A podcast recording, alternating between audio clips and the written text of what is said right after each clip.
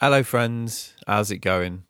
And a hearty all right for the first Looking Sideways podcast of 2018, episode 29 to be precise, and the second part of my Australian omnibus recorded during my month lo- long trip to Sydney at the tail end of 2017. And uh, yeah, unfortunately, I'm back in the UK now.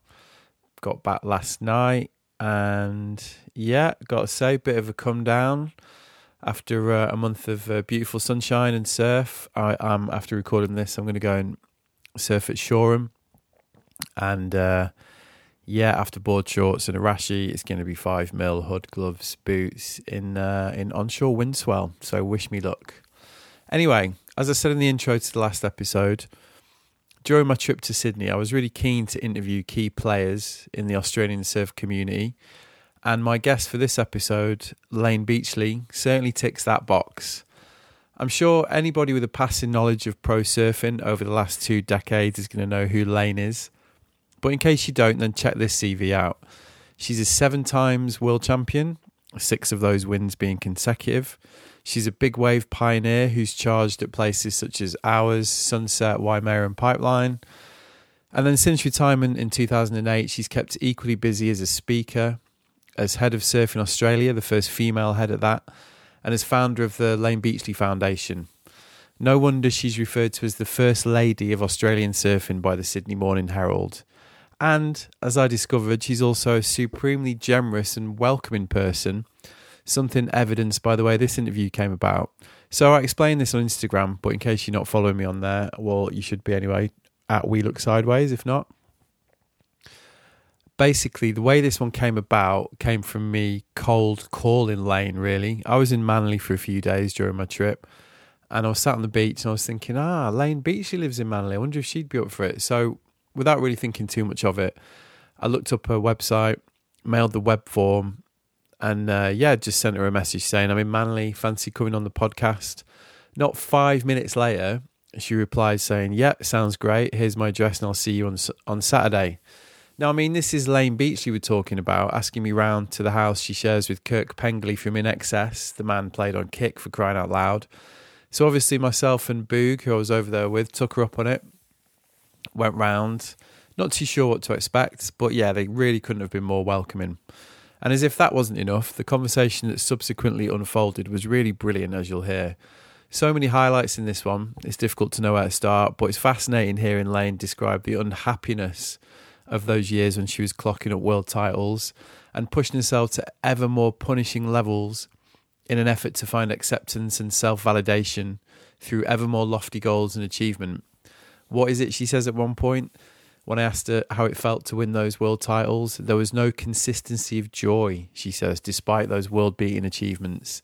Equally fascinating is her explanation of how age, pers- perspective, and physical setbacks catalysed a permanent change and set her on the path she's on today. Now, the journey as metaphor for self enlightenment really is one of the most overdone tropes in modern culture, as anybody who's watched X Factor will certainly attest. But, and don't hate me, listening to Lane describe the yes journey she's undertaken from non more fierce competitor, pushing herself to the limit at the expense of her own self worth, to somebody willing to pitilessly examine themselves to achieve internal change is extremely inspiring stuff, as I'm sure you, you'll agree as you listen to this one. So, yeah, enough hype from me. Let's get on with it. Here it is my chat with the legendary Lane Beachley on Life as the Lesson. Enjoy.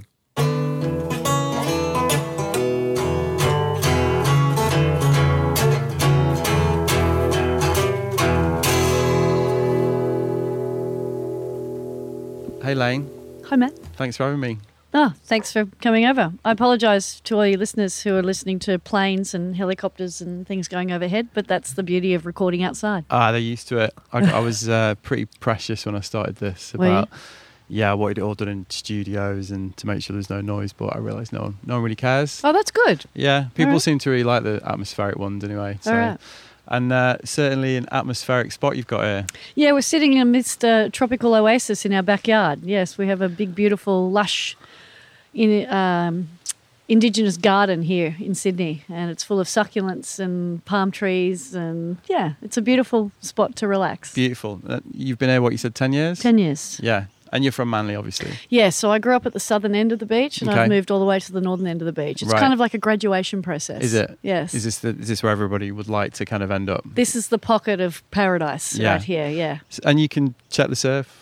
You can check the surf from my front yard. Yeah, fresh Yeah, water. Fresh water. Unfortunately, the bamboo of my neighbour's place has grown out to cover the most of the beach. So, and freshwater beach breaks independently. So, Yeah. the northern end is not a reflection of what's happening at the southern end, Okay, and right. vice versa. So So, you do you do need to actually leave and go and have a well, look. you know what? When I look in my garage, which is right here behind us, I've got about thirty-six boards in there, Yeah, and it's so quite I a have. quiver. I don't really have any excuses, Yeah. so I You've just got- pi pick a board, any board, and go. You got all bases covered in there, aren't you? I do. So how was that's, today? That's a third of the quiver. I really. the other th- two thirds is down in another garage down the street. Okay. Wow. yeah, the surf was fun today. Yeah. The surf forecast said it's one foot and pretty ordinary, and so I figured that it was wrong. Right. So, So unfortunately, I got that right. what, what what were you surfing today? Um, got it. I surfed Little my mozzie. my favorite. I've got a board from uh, a local shaper here called Mauricio Gill. It's my favorite little five five. Okay. 21.5 litre board. Yeah. So it's tiny, but it fa- it goes fast. Yeah. So I surf for about an hour and a half. It's for me, it's a luxury to have the time to surf without any restrictions. Yeah. Sure. So After competing for so long, I guess. yes, Yeah. and everything's done by time. Yeah. Right. So what's a typical day for you these days? There isn't one. no. Surf every day though. I do. Yeah. Yes. Sometimes I take a day off here and there, but predominantly I, I my intention is to surf every day. Yeah. It's uh, the ocean and immersing myself in it. It brings me to life. It brings a dose of perspective and balance and happiness to my life. So I make always make the time to go and dive in the ocean because um, as a motivational speaker, it's my job to inspire and empower people, and I feel the best. the Best way for me to do that authentically is to inspire and empower myself before I go on stage. Okay. So for that, That's interesting. To do to achieve that, it means immersing myself in nature. If I'm nowhere near the beach, then I'll go and walk barefoot in the grass or sit in the sun for five minutes. But as long as I get some fresh air and a healthy dose of nature, So it's something that you consciously try and fit into every day. I don't try. You I do. consciously You- fit into you, my. You every- make it happen. Absolutely, yeah. Because when you understand your values and you live according to them, then life's a little easier. Yeah. And was that was that something that you've always been that aware of? Hell no. No. No, no. I've I was pretty unconscious as an athlete. Right. Uh, you know, I was very fierce, very driven. It wasn't until after I won my sixth world title did I start to become a little more aware, Okay. self-aware, and consciously aware of my actions. I mean, to a degree, I had some sense of awareness because I remember when I was, gosh, I must have been about twenty Okay. and I was competing.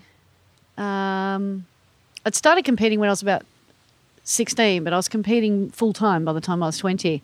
And I remembered uh, people started to beco- start to mention the fact that they'd seen me somewhere or were watching me. And I thought, well, what kind of role model do I want to be? If Really? people are starting to look up to me and starting to recognize my behaviors and, and watching me perform, then I started to become conscious of the kind of role model I wanted to become. Right. And then when I was competing down at Bell's many years later, I was probably 23 or 4 by this stage.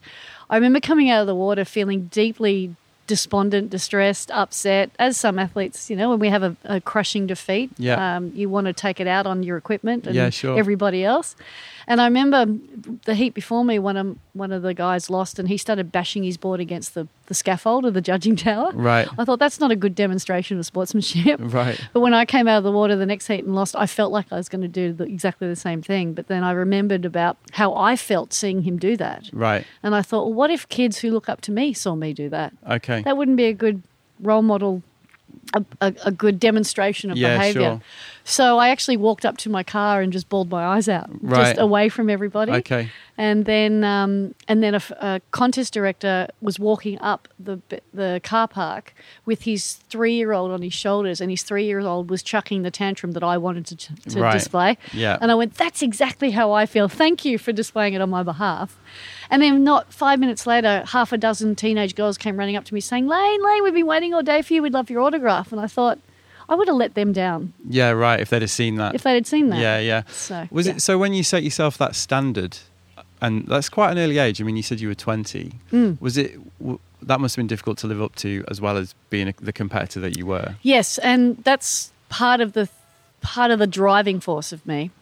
Um, my expectations are very lofty Of yourself, of myself, and no one could place higher expectations on me than me. Okay. So when I came out of the water after a loss, I was bitterly disappointed and would obviously and more often than not break down. Really? And my competitors judged that as poor sportsmanship, but they didn't realise the the amount of expectation and pressure that I'd put on myself. And it's when I started surfing and winning and com- uh, and winning world titles, that's when it got even more intense. It actually got worse. And I was I had a boyfriend guy called Ken Bradshaw who was very committed to my success. Right. Uh, so whenever I lost, I felt like I'd let him down as well as myself. And there's nothing worse than feeling like you've let someone else down.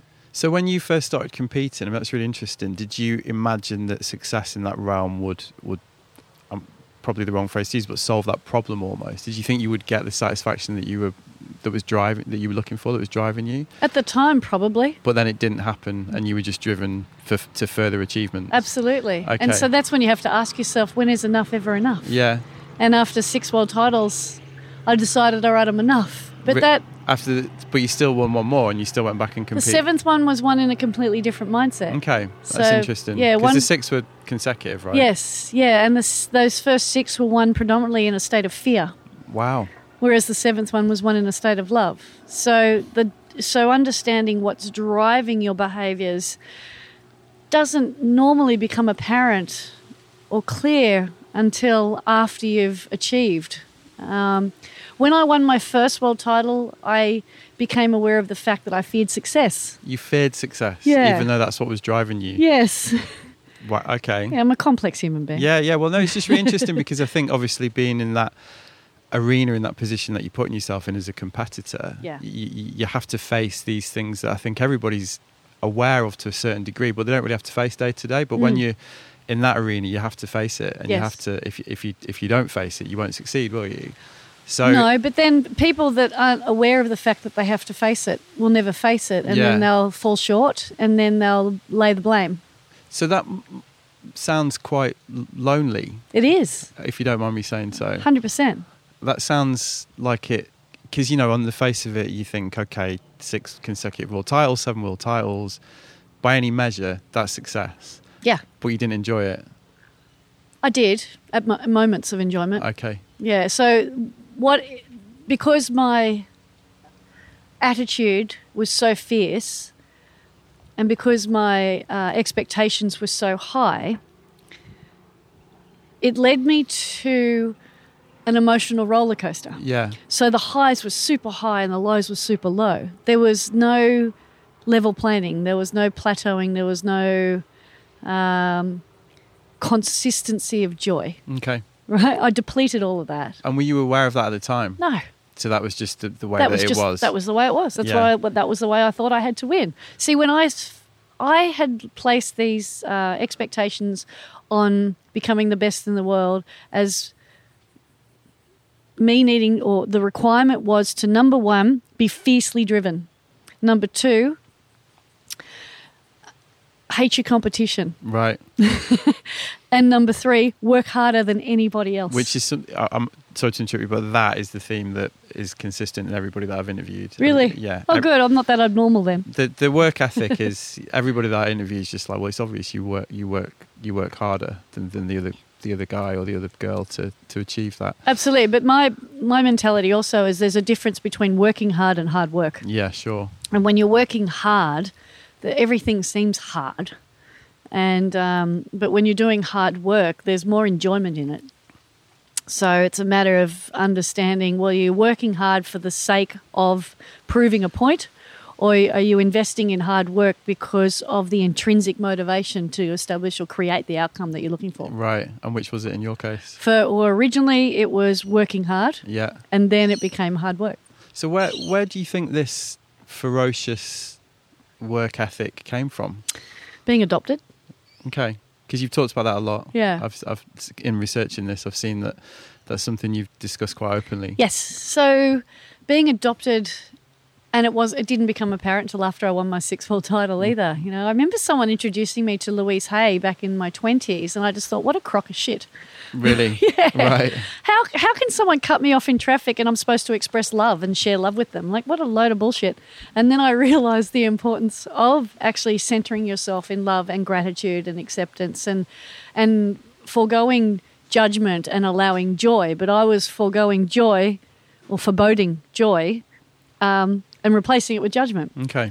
So I didn't become aware of that until after I decided that I was enough, which was by winning six world titles. And what drove that ferocity, that that fierce, tenacious, competitive driven human being was my necessity to prove to the world that I was deserving of love, which all came back to when my dad told me I was adopted, I had decided that I was undeserving of love. Right. As a, as an abandonment thing, Yeah. presumably. So so you you were looking for that sense of belonging that you that you didn't have in surfing in the competitive arena. Yes, which is what we're all looking for as human beings. Yeah. There's no deeper sense of desire in any of us than Yeah. the desire to belong somewhere. Okay. So what at what moment did you start to obviously you've done a lot of soul searching to reach these you know really clear this really clear perspective and these Mm. conclusions at what and you you're placing it at the time of after your sixth world, world title. So what was it that made you undergo this process where you thought actually I need to look at this and, and perhaps change? My body broke down. Okay. My body said no more. Right. Um, I was completely exhausted. I had depleted myself of all adrenaline, all energy. Um, and I, I still had the desire to succeed. I still had the desire to compete. And I still had the ability to stay at the top. But my Okay. body just didn't want a bar of But it. your previous approach wasn't going to work. it was unsustainable. Yeah. And so sooner or later, I mean, that's why my analogy is that retail precincts have stock take sales because you stop and reflect. You see what's working, you see what isn't, Yeah. you change what isn't, you get rid of what isn't, and do something different. Whereas human beings, we tend to believe we'd rather be right than happy. And so what we do is we invest in what we know because it makes us right. And then we validate ourselves. And whether it's sustainable or not, it doesn't matter because we're right. And so I was right for those 18 years on tour. Yeah. And then uh, all of a sudden, my body went. Well, actually, no, it was 16 years on tour, and then my body went. Actually, that's not going to be sustainable any longer. So, so if you're not going to start listening to your own mind, then your body will let you know that what's going on is not is not serving you anymore. But So a how- lot of us actually just don't listen at all. No. So how did you change your approach? I did a lot of soul searching. I did a lot of emotional work. Um, the year before I won my first world title, I did a, bir- a rebirthing or a breathe session, and that session presented a really uh, powerful source of information, which was the fact that I had a choice. Okay. I had a choice to determine what I focused my attention on. And at the time, I was focusing my attention on what I didn't want and then wondering why I was manifesting a whole lot of it. And then I had to change my focus of attention. So then I started focusing on what I did want. And what I did want was to be the best in the world um, and to be the best of the best in the world. Then when I achieved that, I realized that that focus of attention was done at all cost. So then when I came back and won my seventh one, I had changed my focus of attention not on what I wanted, not on what I didn't want, but who I wanted to be. Well, wha- one of the th- quotes I read on your blog I'm Oh, gonna- yeah? Hmm. was uh, I'm defined by the person I choose to be. I, I guess, which is what you're talking Well, I'm about. glad I'm consistent with that. Yeah. and, Yeah. and and in, in the article, which I'll put a link to, you, you, you talk about this process of how, yeah, you know, you, you assimilated these experiences to, to reach a point where you were like, actually, I can change this. Yes. Did you notice a difference in the way you were perceived? Yes. By, by, by, by peers and, and the Uh, industry? Yeah, and it took a while for people to actually trust it. Really? Yeah. What they thought And it is- took a while for me to trust it they too. thought it was what another tactic. yeah, another tactic. Really? Yeah, just another ploy by Lane. Okay. right. I can be a bit of a trickster. You know, I used to talk to my competition in the water to distract them a little, and you go Right. to all lengths. But um, it took time for me to trust it, and that was more important to me than than how I was going to be perceived by my peers. And that that took a lot for me also because you want to be respected and revered by your peers. And Sure. when I won in the following year, see, 2004 was the year after my sixth world title, and I didn't win an event until the last event of the year. And I was standing on the podium, and Sophia Milanovic had just won her first world title, and everyone was celebrating her first world title. But because I'd won the event at the same day, the commentator asked me, Lane, is this bittersweet? And I said, There's no bitterness about it. This is absolutely sweet. You know, Sophia is just a, an icon. She's going to be a super legend in her country. She's fulfilling a whole lot of dreams and aspirations on behalf of her nation. You know, this is amazing. And the fact that I won the last event is, you know, icing on the cake. And when I walked into the party after that, my peers stood up and applauded me. Right. And I thought, oh, wow. How did that Okay. feel? Oh, it brought me to tears Really? because I thought, wow, I'm being recognised and celebrated my, like, by my peers. Uh, I'd never felt that before, Yeah. except after I won my first world title, I was recognised and celebrated. Yeah. And then you've got the tall poppy syndrome in this country where, okay, you've had your success. Well, especially in surfing. Piss off, get Yeah. out. Next. Yeah. O- Aussie surfing tall poppy syndrome, Yeah. particularly acute case. Yes. Can you hear that in the Yeah, it's background? fine. Don't Because I worry. can ask my neighbour to stop building. No, no, no, it's fine. Surely it's the weekend, buddy. Come on, have a break. It's the 23rd of December. yeah. I can. He's a no, good no, neighbour. honestly, I can it's tell fine. him to stop. It's fine. It's fine. If he starts drilling, we can, we can, uh, we can worry about it then. Um, okay. As long as it's not annoying everybody. no, it'd be fine. Also, Okay. we can we can probably edit it out. So All it's right, fine. sweet. Um, one of the other questions I was going to ask you is um, you've talked a lot about the personal difficulties, but is it fair to say there were also outside difficulties being a woman in your position in surfing during the years you were surfing? Yeah. So what, what did they Where look, would you like me to start what, with did, those? what did they look like? well, they were personal too. Uh, achieving a sense of belonging in the ocean is is one thing, but achieving a sense of belonging amongst your male counterparts is incredibly challenging. And was that there from the start? That was always a battle that you had to fight. That was a battle I had to fight ever since I started surfing as a four year old at Manly, Right, the most appropriately named beach in the world. which is pretty funny because we just drove over here with my niece, Oh, who's yes. seven, and she said, "Is manly manly?" So there you go. There's the Hundred answer. percent, and that it was named after the Aboriginal guys that were standing on the on the foreshore. And Captain Cook went, "They look very manly," Really? Yeah. I didn't know that. so they called it Manly. Okay, and it stuck. Yeah. Um, so what? How did that manifest then? As far as the challenges, Well, yeah, you're talking about. So I believed when I joined the when I joined the the lineup, which is where you paddle out and sit waiting for a wave. Yeah, sure. as a four year old, I'd looked around and I thought, well, I'm the only girl out here. So to prove to these guys that I deserve to be here, I'm going to overcompensate. I'm going to outsurf them. I'm going to be better than them. I'm going to fight them. I'm going to stand up for myself. I'm going to challenge them and I'm going to give back as good as they give me.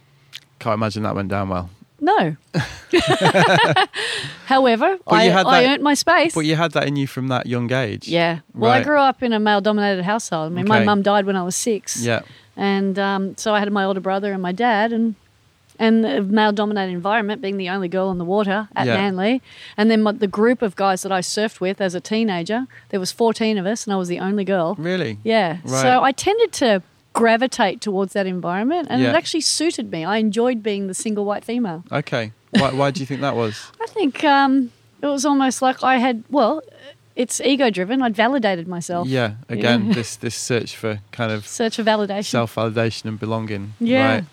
And so I wonder how people do that in their day-to-day lives. yeah. how they're validating themselves in the environments that they've chosen to be in, Well, or it's, whether they feel like they've made a choice. I imagine most people don't No. feel like they've made a choice. So, what about when you began your career as a competitor and a professional surfer? Did you also come up against a similar level of difficulty in the industry? Industry, competitors, male counterparts, the Yeah. whole deal. Yeah. Um, the industry was tough because there wasn't one when I I started was competing. going to say the women's industry was very uh, embryonic, wasn't it? Back Very, then, really? yeah. They I haven't really started till uh, early '90s when Yeah. Roxy came to the fore, and then Billabong followed suit, and then Rip Curl followed. And um, yeah, I was sponsored by Quicksilver for many years before they turned into Roxy, or before they created Roxy. And I was earning, I was number two in the world behind Lisa Anderson, and Yeah. I was earning eight thousand dollars a year Right. from my primary sponsor. It was loaded. Wow. I was rolling in it. And um, and so they said, well, listen, you're number two. You're living in Lisa's shadow. So until you become number one, we're not going to pay you what we think you're worth. And Right. so that's when I went. Well, I don't want to be number two. I mean, my whole my whole premise of focus and direction and everything is committed to becoming number one. And Yeah. I feel like I'm number two all the time. So that's when I split and went to Billabong and Yeah. became the number one girl. And and um, and then won six world titles under their banner f- in the in the next eight years. And um, but I had my challenges with the industry. I s- sat on the board of directors for 15 years, and just I was the only girl on an all man board, 14 guys in the in the room, and me. And there was nothing. There was a lot of sexist, draconian, just pathetic behaviour around the board table that was just totally unacceptable. However, I just had to endure it Right. and it made it very challenging to stand up and fight Yeah. because their constant argument was, "Well, you're not worth it. You don't add any value." Even after you'd won Six world titles. Six world titles. the- Yeah. what do you think they expected of you, or do you think it just? I was- don't know. It was They just expected me to be a man. basically. Yeah. You're Yeah. not a man. Ultimately. You're not a man. You're not worth it. You Yeah. know, we pay our men this much, and we give our men this and this and this, but you're a girl. Did you find that with the media as well? to a degree, but I didn't fall for it in the media. you Right. know, because one of the journalists labeled me the QUASPY. It stands for Queen of Self Promotion. Wow. And so I wouldn't wait for the journalist to call me and say, hey, what's going on? I, would what call he, them. I wonder what he thinks of Instagram. Oh, yeah. Is he on Instagram? Oh, I should find out. You should find out. Yeah, Yeah. You yeah. Can, there's, there's a nice hashtag. Yeah. I'll call him. Um, well, he could still be a queen. I'll call him Cosby, the king Right. of self promotion. But you still you still had to fight on Yeah. that level as well. To yeah, so I, for me, I felt like it was a constant fight from the industry support to the, the governing bodies support to peer support. I mean, the girls, there was very little opportunity, very little money, so we were out to get whatever we could for ourselves. There Yeah. was very little camaraderie. And then to our male counterparts who would actually protest if we were sent out in waves that were better than theirs. Right. If it's turned to shit, send the girls out. That was just the common mentality, and that's what we actually came to expect, and we accepted it. And if ever we fought against it, if ever we, for once in a, in a blue moon, would unite and say no, we're not surfing, then the contest director, if it was a Quicksilver or a Roxy event, would actually go up to the Roxy girls and say, if you don't surf, we'll drop you. Right. Wow. So It seems remarkable, That was really, doesn't it? horrible. Yeah. That that. Do you think it's changed? dramatically. Yeah. They wouldn't tolerate that kind of behavior. Sure. It's become a lot more professional. I mean, it took me 19 years on tour to earn half a million dollars in prize money. Right. And today, the girls can earn that in one year on tour. Yeah. Yeah. So it's a totally different playing field. It's a different environment. I'm seeing, like yesterday, I was at a press conference and Cooper Chapman was, we were talking about the fact that we just got this Sydney Pro back on in Manly because we lost the Australian Open and we Yeah. were really disappointed to lose that event because it's a huge economic um, investment into the community, Yeah. but also it's a great opportunity for the local surfers. And Cooper was saying, you know, I was disappointed, but I was actually more disappointed for my sister because she'd won the state, the national title. She was she earned the wild card into event, and now it was no longer there. And I'm thinking that never would have happened in my day. Right. There's no way, you know, too many of the guys would have sat next to me and saying, you know, I'm really, I'm really sorry for Gidget, which is what they used to call me. Really? But you know, she's missing out on Wow. opportunity. So, I mean, what you focus on expands. Maybe there. I mean, I always know that there was guys who I refer to as my honesty barometers who who were elevating and supportive and and diffused a lot of the negativity and and supported me along the way. But there was three times as many dream thieves and life vampires who Right. told me that I was never going to make it. Yeah. So, but today you see dads pushing their daughters into the water, brothers supporting their sisters. Um, there was at least a dozen girls in the water this morning. Sometimes the girls outnumber the guys. Yeah, yeah. You know, that never actually occurred in my day. Are, are you you must be proud of. Very proud. of- I of- don't want to have to have gone through all of that shit and then it amount to nothing. Yeah. So I'm really grateful that the WSL came and bought the women's tour and have invested millions of dollars into it to ensure the girls have an equal playing field. Yeah. I'm grateful that the industry has embraced women and and not just in a way where it sexualizes them. I'm grateful that it's okay to be strong and powerful Yeah. and be a woman and embrace your femininity at the same time. And the general backlash when when they do put a foot wrong these days, the brands with like you know they have campaigns. There's been a couple in recent years, hasn't there? Where Yeah. and they've been caned. You know, Yes. they've, the, the backlash has been. so that to a degree that's the advantage of social media. Yeah, yeah, You know, it's a lot more transparent. Yeah. You can't get away with that kind of behavior anymore. No, no, and people will call you out on it. Yeah, which is good. So, what I mentioned earlier that you you've been really open about telling the stories of, of as you are being with me today about your career and the struggles that you face. So is is is that a conscious decision to try and help people coming through? It's a conscious decision to let people know they're not alone. Yeah. I know when I when I shared my challenges, it made people realise that their challenges are valid and relevant to them, and also that they're not isolated in that incidence. When my husband was diagnosed with prostate cancer, I encouraged him to talk about it. Yeah. He shared his story in the newspaper, and a friend of mine said my two mates were going in for surgery the following week, and actually. Um, got more out of that interview than they had their own doctors. Really? So yeah, so when you share your challenges, when you share your your setbacks and obstacles, it actually demonstrates a, a strength in your vulnerability because you're accepting, and it also lets people know that what they're going through is very valid, and that you don't have to isolate yourself just because you're in a state of challenge. Yeah. So yeah, I love to share my challenges because I'm not the only one that's been through this stuff, Yeah. but I might be the only one that's willing to talk about it. Yeah. And then you become a pillar of hope. I don't like using that word very often because a lot of people stay stuck in a life of hope, and hope means that there's heaps of plausible excuses as to why you're stuck.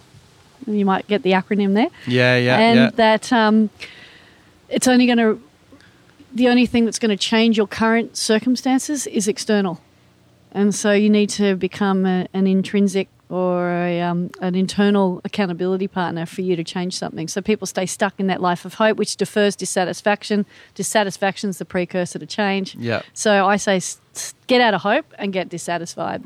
So if, if my willingness to share my issues and challenges and setbacks and pains and sufferings and struggles diffuses hope and makes people start taking action, Yeah. then it was worth it. Yeah, which brings me quite nicely to your post-competitive surf career. Yeah. which is you're a speaker. Um, you've got the foundation, Mhm. which is all basically these following these themes through, isn't it? So, could you Yes. explain a little bit about the foundation? So my foundation was set up back in 2003 and the whole premise was to prevent girls from quitting. Okay. to stop them from giving up on themselves, to stop them from giving up on their on their dreams, because your dreams never give up on you. And for some reason, we all have these grand aspirations when we're kids to have the courage to dream big and ask for help. And then when we, as we become older and wiser, we become conditioned by consequence, conditioned by fear, worried about what people think, um, and we lose our focus. And then therefore we we we settle and I didn't ever settle. And I'm one of those very fortunate few that never gave up on my dream, no matter how hard it got. So the foundation was to ensure that the women following through in my footsteps and in all endeavors uh, have the pillars of support and the network of support financially and morally to achieve whatever it is they want to achieve in their lives because we hold up half the sky but we certainly have less than half the opportunity and so it's really important that girls realize that they have that network of support and unfortunately that doesn't seem to be the case in, in today's society so and the premise of it upon reflection came back to one night after work at, at the old manly boat shed which is a very salubrious establishment Yeah, in manly sure. Yeah, um, it, wa- I used to work three or four nights a week down there from six at night till four in the morning and or three in the morning and at four in the morning my employer said listen I see you I hear you I believe in you that was I mean that was kind of wha- how I felt when he said to me I see how hard you're working and I know how much you want this and I believe in you and here's three thousand dollars here's your next Wow. round the world air ticket and that was a catalyst for change amazing. so it made me realize that sometimes you don't know who's watching, you don't know who's listening, and uh, you've just got to stay true to yourself and and um, and also have the courage to ask for help. Yeah. And that's what Aim for the Stars is all about. so, what kind of thing? What kind of people or projects have you backed? Oh, well, uh, 14 years. Where do I start? There's Yeah. been, it's been hundreds of Yeah. girls. So, marine biologists, heart research scientists, Olympic athletes, Brilliant. Um, human rights lawyers, body image activists. Oh, gosh. Yeah. Just incredible dreams, you know, from a, mar- a trapeze artist, for Really? example, Okay. who who we gave. So, in the first probably 10 years, we gave $3,000 grants just to you know, stay with the story. But nice now bit we've. of synchronicity. Yes, definitely. but now we've gone, you know, it's CPI. The girls need a little bit more cash. Yeah, so yeah. let's give them a little bit more money.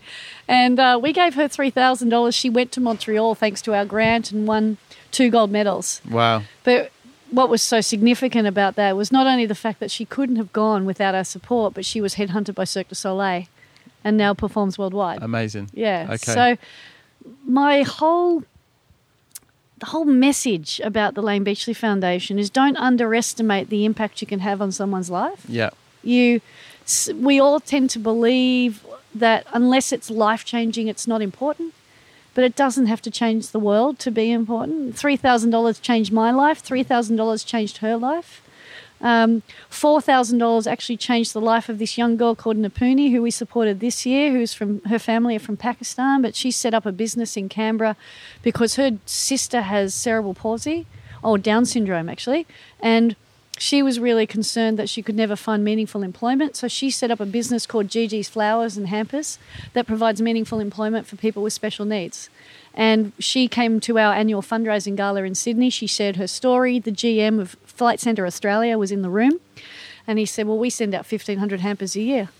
So he went up to her and said, Can you do 1,500 by Christmas? She went, Sure. Amazing. So he just tripled the size of her business Right. in one order. Brilliant. Yeah. All thanks to $4,000. Yeah, yeah. That's amazing. And another milestone, obviously, for you is your chair of Surfing Australia. Yeah, that was a big one. Yeah, that must have been.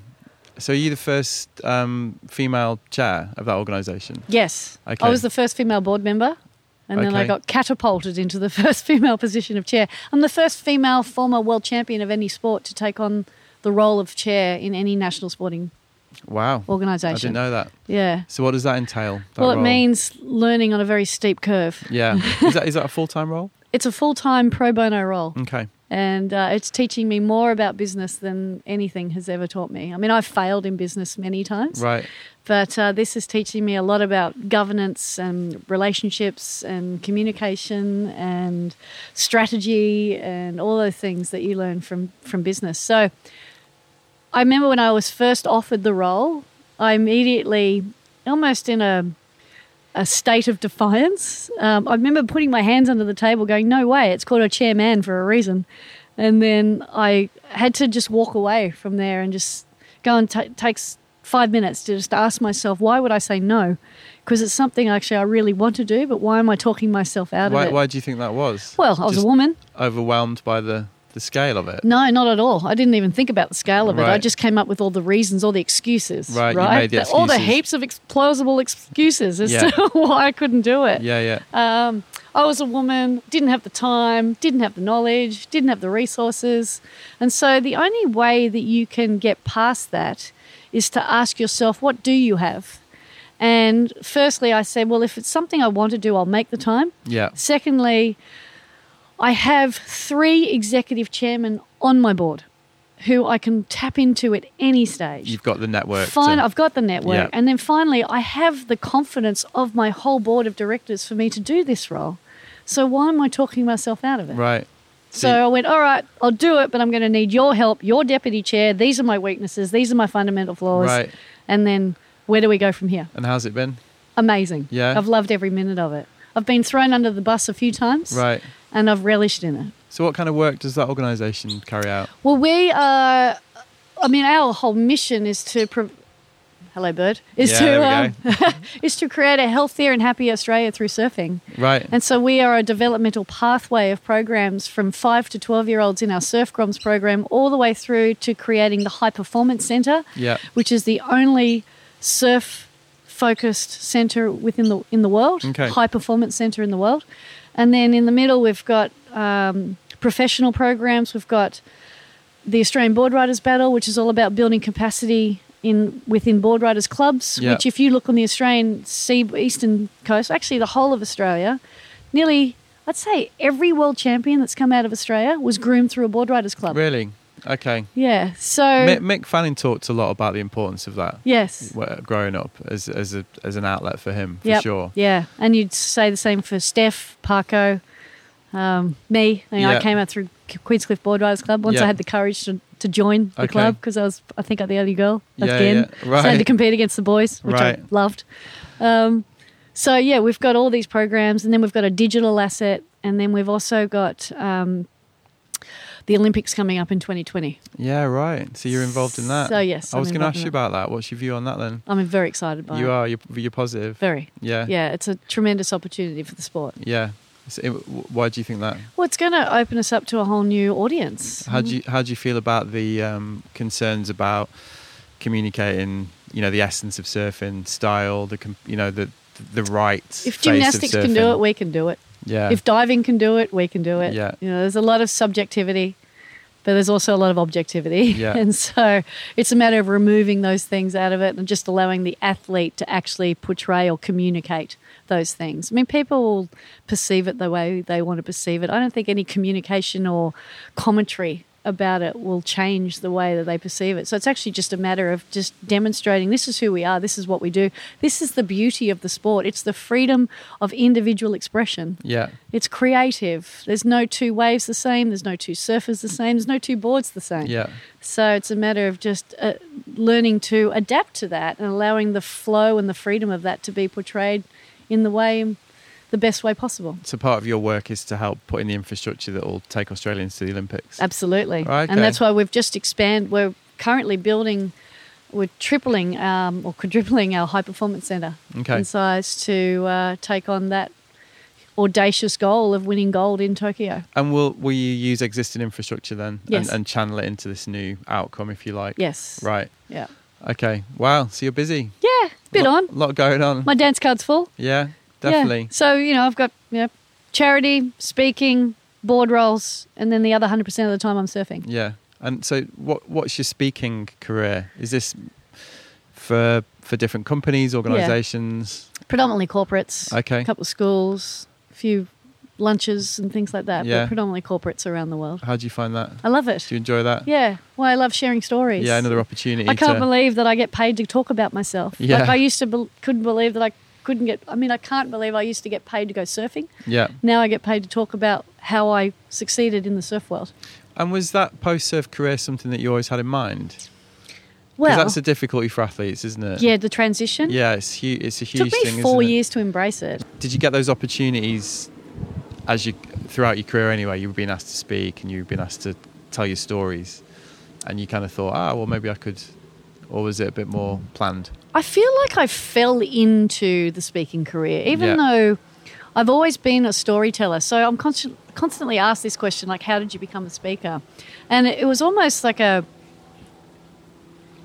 a result of my success. Because when you become successful, everybody wants to know how you did it. yeah And so it was just up to me to take the time to break that down okay in a way that people can relate to. yeah So when I was um, when I was about 22, I was training with some rugby league players, okay and they were from the Parramatta Eels, and so it was the NRL, the National Rugby League competition. yeah And after training with them for a few a few months, because I got to know them, I thought I'd like to really support these guys because I know how hard they work, I know how much they want it, uh, I know a lot about them, so I can relate to them. So therefore, I want to support them. So then it dawned on me, well, if actually people can relate to me because they know a bit about me, Yeah. then that'll give them reason to support me. So that's when I went on this quest to start sharing my stories with the world. okay And so now I reflect on that period of my life. That was kind of like my training right to become the storyteller that I am today. Yeah. Also, because I I w- was winning so consistently, I had to find a way to tell the same story in different ways. Yeah, right. Because I got bored with my own story. wheeling out the same yeah. stories I mean, yeah And I got bored with the questions I was being asked too. You know, I Right. got to the point about the fifth world title when someone came up to me just after I'd won it, said, "How does it feel?" yeah right I'm like, fuck, do you think you could put some effort into that question? Yeah. like, how do you think it feels? Yeah. Here you go. Don't ever aspire to greatness. Don't ever dream big. Don't ever achieve it because it's not worth it. Yeah. Like, how do you think it feels? Jesus, woman, put some thought into it. So, yeah, it made me realize that the whole reason people ask you questions is they want a story. They Yeah. don't actually care what the story is, they just want a story. people want like you said that's obviously what you realize people want your insights They want your insights. yeah they So want I'd your s- version I'd sit in the water during a heat, Yeah. knowing that I'm going to win it yeah halfway through it and go, okay, what story am I going to tell when I get out of the water? right Something that I know that they didn't see. okay You know, whether it was a dream I had last night Yeah. about this whole event or whether it was something that happened when I was a kid or whether I saw sh- a shark or a dolphin or Yeah. a turtle or like, let's bring some life to it. Yeah. Okay. One of the other questions I wanted to ask you uh, relates to your surfing because you know, you were you were a pioneer of big wave surfing as well. So you surfed outside little cabins, um, sun- Waimea, Pipeline, Sunset. sunset hours as Ours, yeah. Oh. well. Yeah. So That was a death wish, that wave. yeah, I, I watched that. I'm going to put the link. I did not look like. A, well, I mean, was it fun? I mean, it looked terrifying. No, it's terrifying. Yeah, it looked absolutely terrifying. Yeah, I remember when I'd let go of the tow rope and stood in the barrel, and I just looked up at that and went, "I'm dead." Really? That was the first thought that came to mind. I'm dead. And then I thought, well, I might as well enjoy the view while I'm here, and while I'm enjoying the view, I'm going to keep looking for a way out of this. Right. And then the the foam ball picked me up and spat me Yeah. out. I mean, great exit. yeah, Brilliant. yeah. I, the whole way, I did not look like I knew what I was doing, Yeah. Right. so but I surrendered. yeah. So, um, was so what era was this when you started? Was this after your competitive career? Yeah, I did ours in 20, 2009. Yeah. Okay. Yeah. So after I retired, I uh, I still had the competitive juices flowing. So I set this goal to do one physical challenge a year. Okay. So in 2009, I did Dancing with the Stars. 2010, How I was did. that? Oh God, that was that taught me a lot about self sabotage. Really. Yeah, Right.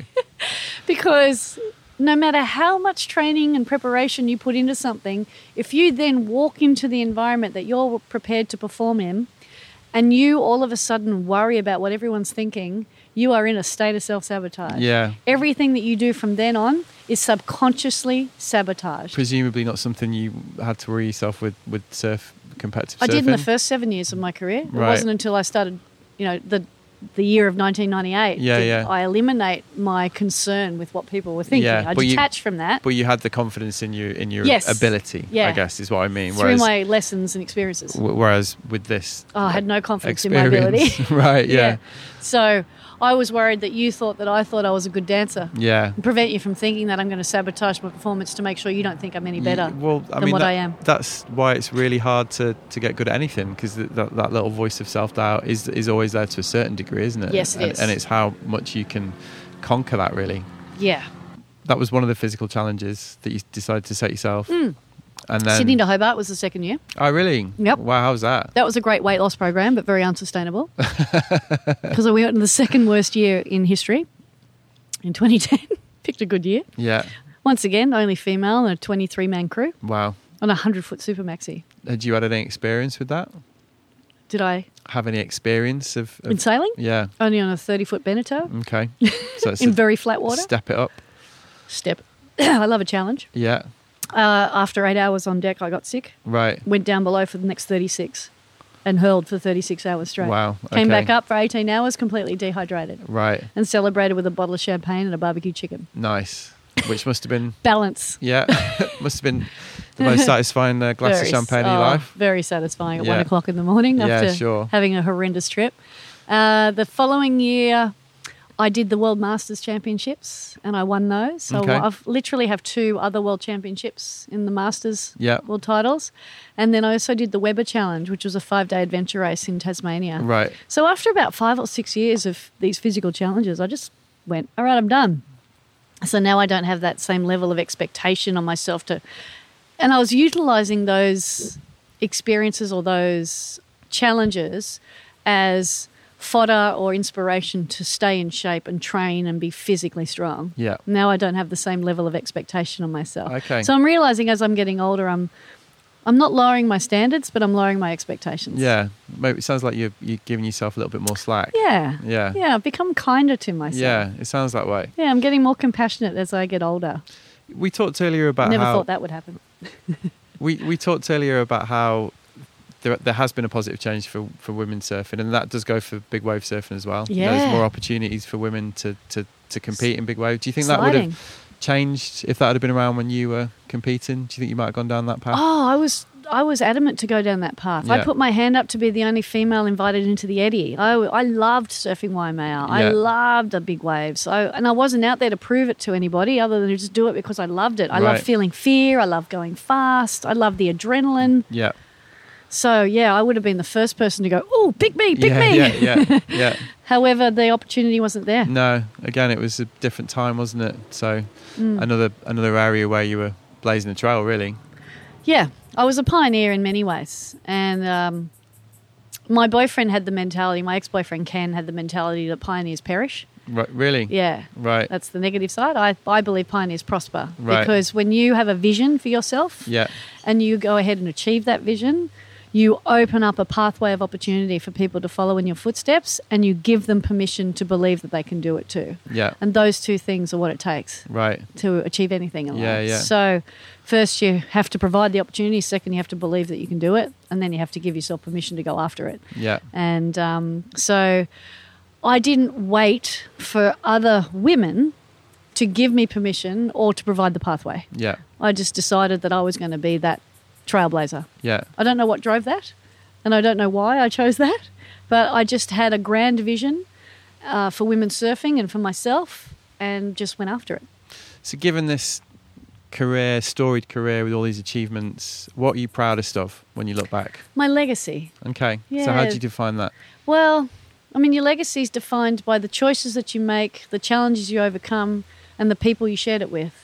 And so I think about the choices that I made as far as my career. You know, I, I easily could have given up a variety of times. There was three or four times when I was ready to quit, Right. and those moments of of doubt and second guessing were overcome because of the people I had in my life. You know, my personal trainer, or my boyfriends, or my surf coach, or just the influential group of people I had around me. And the law of proximity states you become the sum of the top five people you spend your time with. Yeah, that is true. I spent my time with some amazing people, and Yeah. I still do. I still choose very wisely. So I'm proud of the legacy because I know that by me pursuing my dream of becoming a world champion, I mean, I never in my wildest dreams thought by just becoming a world champion, which at the time was quite often um, discouraged right. by my teachers, my peers, my Really? friends, my family. What did they say? Oh, You well, won't- my teachers lock up Lane's board. It'll amount to nothing. It's a distraction from her studies. Wow. My peers, you're not good enough. Right.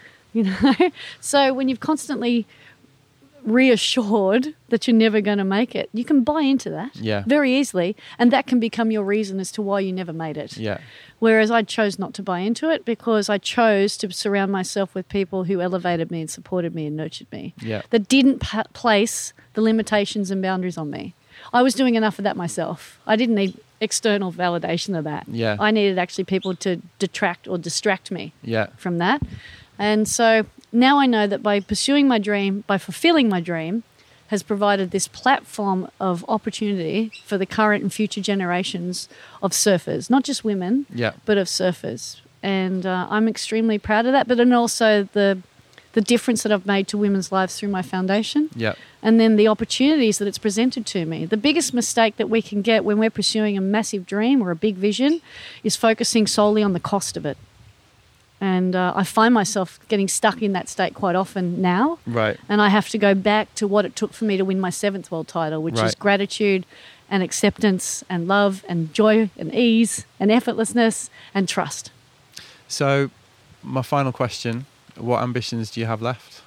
I want to write another book. Okay. I need to do that. I want to do that. Yeah. I just don't make the time to do it. What What is it about that? My life lessons in retirement, the Well- transition. It, and that's a story that you really feel the urge to tell. Yes, Yeah. because I feel people, yeah, people get inspired by people who are successful, but I believe people truly relate to the struggle. And I feel right now people are really stuck in struggle. Yeah. And it's all because we've come to trust in struggle. I mean, if I ask you if you believe, do you believe success requires hard struggle, pain, suffering? And if you put your hand up, then what you're going to do is you're going to continue to find ways to seek proof of that. Yeah.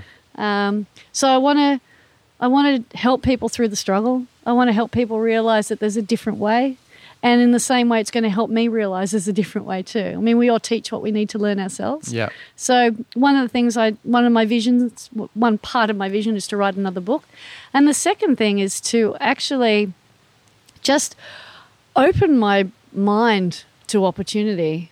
And I used to think when I, because I'd created all the opportunities in my career, I thought that the only way to succeed was by forcing it, by doing it myself. And uh, now I realize that when you stop feeling like you have to do it all and you open yourself to opportunity, it can actually present a plethora of experiences to you. Yeah. So, I mean, there's yeah, there's a lot of things going on in my world that I'm really grateful for, but there's a lot of things in my world that I know I'm sabotaging my future success. And um, yeah, I need to take the time now while we've got this break to just open myself up to whatever my life looks like in the next 10 to 15 to 20 years. Yeah, and move forward with this world, this worldview that you've fought h- so hard to achieve, basically. By the sounds of it. Exactly. Yeah. that's it. So my model for success uh, for the f- final statement right Yeah. now is to have that grand vision. Like, what is it that you want today? My vision is based on how I want to feel, Yeah. more so than what I want to achieve. So that helps me make decisions every day. So your vision becomes your accountability partner, essentially. Secondly, who's in your team? Who's going to help you achieve it? Who's your accountability partners? Who are your honesty barometers? Who's who's going to, you know, hold you responsible for achieving it when you kind of step out. I can always find excuses not to do something. It's easy as looking at the surf forecast. Yeah. And then finally, what actions are you taking daily to help you get closer to that vision? And if you're not taking daily actions to get closer to that vision, then you're not truly committed to achieving it or you're looking for excuses as to why you can't. Well, Lane, I really enjoyed that. Thank you. That was great. Thanks for uh, thanks for having me. You're very welcome. I trust your uh, listeners enjoyed it too. Thank you. So there you go. That was my chat with Lane Beachley, and I told you that one was a real privilege. Since her retirement, Lane's obviously decided to be as open as possible about her personal and professional experiences to try and help others achieve their goals and fight their own demons or struggles. Yet another way in which this leader and visionary is pioneering on an emotional level in an effort to help others. And listening back to that chat, I really was struck by how much of a pioneer Lane's been over the years. Yeah, the competitive results are well known, but hearing about the daily struggles and the shit she put up with to achieve those goals, and the way in which these have helped blaze the trail for the women coming along behind her, really puts a lot of things into perspective. Add in her role as surf in Australia, and it sounds as if she isn't finished yet. So, yeah, thanks again, Lane, for taking the time to come on the show and for being so welcoming. So, there you go. That was episode 29. Next episode will be the final installment of my Aussie Omnibus, recorded between Christmas and New Year's Eve 2017. And what a treat this one was an audience with none other than the great Tom Carroll. Now, I'll explain in more detail how this one came about at the start of the next episode. But suffi- suffice to say that Tom Carroll, as everybody knows, is legit one of the greatest of all time. I mean, where'd you start? The pipeline snap, his world titles, his fearsome longevity as a charger. There was almost too much to talk about, really. So keep them peeled for this one with one of surfing's true legends. And as I discovered, a really generous, lovely man as well. So that's it for now. Thanks as ever for listening to and or downloading the show. I hope you enjoyed it. If you did, usual request, share it on social, review me on iTunes. At the time of recording, I was on 97 five-star reviews on iTunes, so it'd be quite nice to mark 2018 by uh, hitting 100 if anyone's up for helping me with that. Or yeah, simply tell a mate, pass it on, which I know a lot of people have been doing, which is also very effective. Anyway, thanks again, and until the next time, I'll see you later. Bye-bye.